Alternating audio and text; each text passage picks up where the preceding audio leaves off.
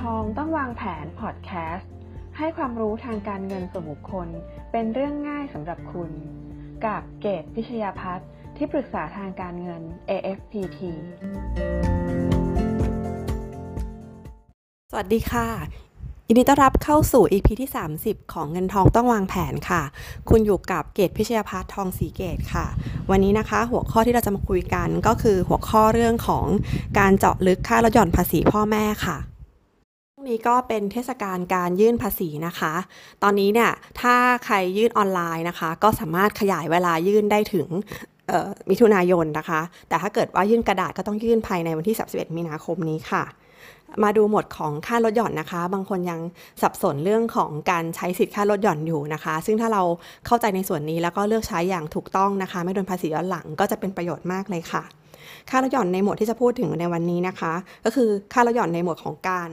ดูแลผู้ที่อยู่ในอุปการะค่ะ ซึ่งค่าลดหย่อนเหล่านี้ก็จะประกอบด้วยค่าลดหย่อนของคู่สมรสที่ไม่มีรายได้นะคะ คู่สมรสนี่หมายถึงผู้สมรสที่จดทะเบียนโดยชอบด้วยกฎหมายนะคะ ก็คือเป็นคู่สมรสที่จดทะเบียนกัน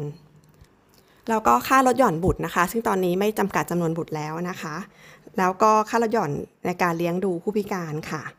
อีกค่าลดหย่อนหนึ่งนะคะ ที่จะพูดถึงในวันนี้ก็คือค่าลดหย่อนในหมวดของการดูแลบิดามารดาค่ะ วันนี้นะคะก็จะมาพูดถึงค่าลดหย่อนในหมวดของการดูแลบิดามารดา ซึ่งจะแบ่งเป็น 2 หมวดค่ะ หมวดที่หมวดแรกนะคะ คือการเลี้ยงคือค่าเลี้ยงดูบิดามารดาค่ะ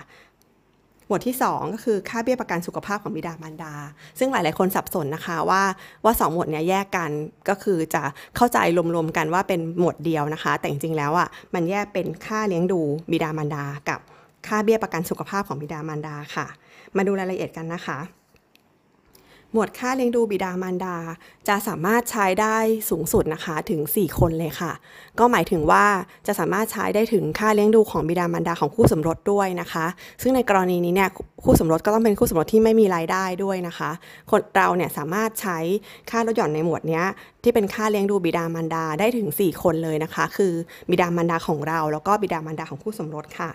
โดยมีเงื่อนไขว่าบิดามารดาต้องมีอายุ 60 ปีขึ้นไป แล้วก็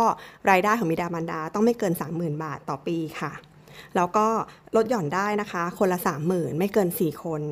โดยที่จะแนบหนังสือรับรองการลดหย่อนค่าอุปการะค่าอุปการะเลี้ยงดูบิดามารดา เรียกว่าลอยอ3นะคะ ประกอบแนบไปกับเเอกสารการยื่นภาษีค่ะ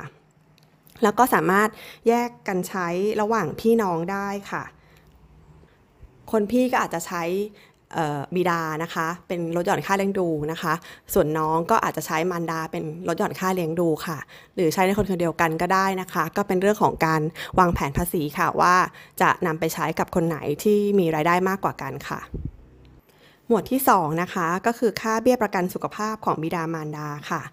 อันนี้จะไม่มีกำหนดเรื่องอายุของบิดามารดานะคะ แต่มีข้อกำหนดเรื่องรายได้ของบิดามารดาค่ะ ว่ารายได้ของบิดามารดาต้องไม่เกิน 30,000 บาทต่อปีนะคะ แล้วก็ต่อคนที่ใช้ได้เนี่ยก็คือ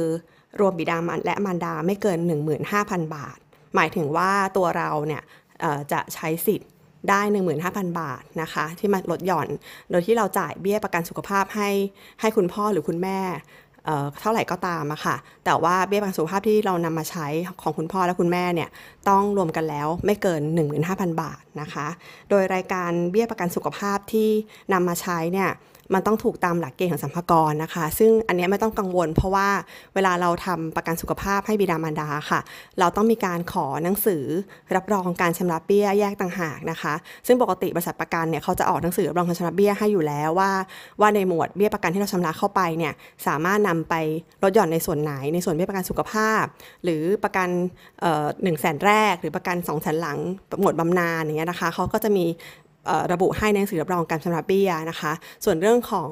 เบี้ยประกันสุขภาพบิดามารดา ก็บริษัทประกันเขาก็จะออกแยกให้ต่างหาก ซึ่งเราต้องขอแยกไปนะคะ อันนี้ก็จะเป็นข้อมูลที่ไปยื่นตรงสัมภาระก็คือจะถูกต้องนะคะ ถ้าไม่แน่ใจว่าถ้าเราจะซื้อประกันให้บิดามารดา แล้วมันลดหย่อนได้เท่าไหร่ก็สอบถามกับตัวแทนหรือบริษัทประกันก่อนก็ได้ค่ะว่าเบี้ยในส่วนไหนเนี่ยสามารถนำไปใช้ลดหย่อนได้นะคะ ทีนี้ก็จะมีสิทธิ์ที่หลาย ๆ คนเข้าใจผิดแล้วก็ไม่รู้นะคะ เข้าใจว่า เราซื้อได้ในราคาแค่สมมติเราจะซื้อประกันสุขภาพให้คุณพ่อนะคะ แล้วเราต้องจ่ายเบี้ยประกัน4ี่หมื่นอย่างเงี้ยนะคะ ปรากฏว่าเราคิดว่าเรามีสิทธิ์ลดหย่อนได้แค่หมื่นห้านะคะ แต่จริงๆแล้วเนี่ย ถ้าเรามีพี่น้องนะคะ เราสามารถนำมาแบ่งได้นะคะ ก็คือเราเเราในในสี่หมื่นเนี่ย เราก็มาแบ่งนะคะ ให้ตัวเองลดหย่อนไปที่หมื่นห้าแล้วก็ให้น้องของเราเนี่ยลดหย่อนเองหมื่นห้าก็ได้กลับมาถึงสามหมื่นเลยนะคะ หมายความว่า มันไม่ได้สิทธิ์ไม่ได้จำกัดสิทธิ์ตรงตรงเลทเบี้ยประกันแต่จำกัดสิทธิ์ตรงที่ต่อบุคคล ก็แปลว่าถ้าในบ้านหนึ่งเนี่ยมีพี่น้องหลายคนนะคะ ก็สามารถกระจายเบี้ยออกไปลดหย่อนนะคะ ได้ก็คือแต่ได้แค่คนละ 15,000 บาทค่ะแล้วก็มีข้อควรระวังก่อนใช้สิทธิ์ แนะนำกันทั้งหมด 3 ข้อนะคะ ก็คือว่าผู้ใช้สิทธิลดหย่อนเนี่ยต้องเป็นบุตรโดยชอบด้วยกฎหมายของบิดามารดาผู้มีเงินได้เท่านั้นนะคะ ก็คือบุตรบุญธรรมไม่สามารถใช้สิทธิลดหย่อนบิดามารดาของที่รับเป็นผู้รับบุตรบุญธรรมได้เราต้องเช็คให้ดีนะคะ เรื่องนี้คำว่าบุตรโดยชอบด้วยกฎหมายเนี่ยลูกเนี่ยเป็นบุตรโดยชอบด้วยกฎหมายของแม่อยู่แล้วนะคะ แต่ลูกเนี่ย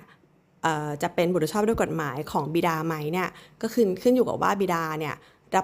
จดทะเบียนสมรสกับมารดาหรือเปล่านะคะ ถ้าบิดามารดาจดทะเบียนสมรสกัน เราก็จะเป็นบุตรชอบด้วยกฎหมายของพ่อ แต่ถ้าเกิดพ่อแม่เราไม่จดทะเบียนสมรสกันแต่พ่อเรารับรองเราเป็นบุตรนะคะ เราก็จะกลายเป็นบุตรบุตรโดยชอบด้วยกฎหมายนะคะ ก็ต้องเช็คตรงนี้ว่าเราเป็นลูกที่พ่อแม่จดทะเบียนสมรสกัน หรือไม่แล้วก็พ่อเราได้จดทะเบียนรับรองบุตรรับรองบุตรไหมถึงจะใช้สิทธิ์ลดหย่อนได้นะคะ ส่วนเรื่องบุตรบุญธรรมก็อย่างที่กล่าวไปค่ะว่า จะไม่สามารถใช้สิทธิ์ลดหย่อนบิดามารดาที่เป็นผู้รับบุตรบุญธรรมได้ นะคะ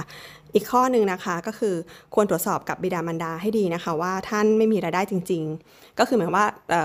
มีข้อจำกัดเรื่องรายได้ไม่เกิน 30,000 บาทต่อปีค่ะ แต่ว่าเราอาจจะมองว่าท่านไม่ได้ทำอาชีพอะไร แต่ว่าท่านอะมีเงินฝากนะคะ เงินออมนะคะ การลงทุนพอร์ตต่างๆ แล้วก็จะมีรายได้จากดอกเบี้ยเงินปันผลนะคะ ซึ่งสิ่งเหล่านั้นมันอาจจะเป็น final tax ก็ตามนะคะ ไม่ได้มายื่นภาษี เพราะว่าคิดเป็น final tax ไปแล้ว แต่ว่าถ้ารวมๆกันแล้วเนี่ย เกิน 30,000 บาทต่อปี ก็ไม่สามารถนำมาใช้ลดหย่อนได้ค่ะ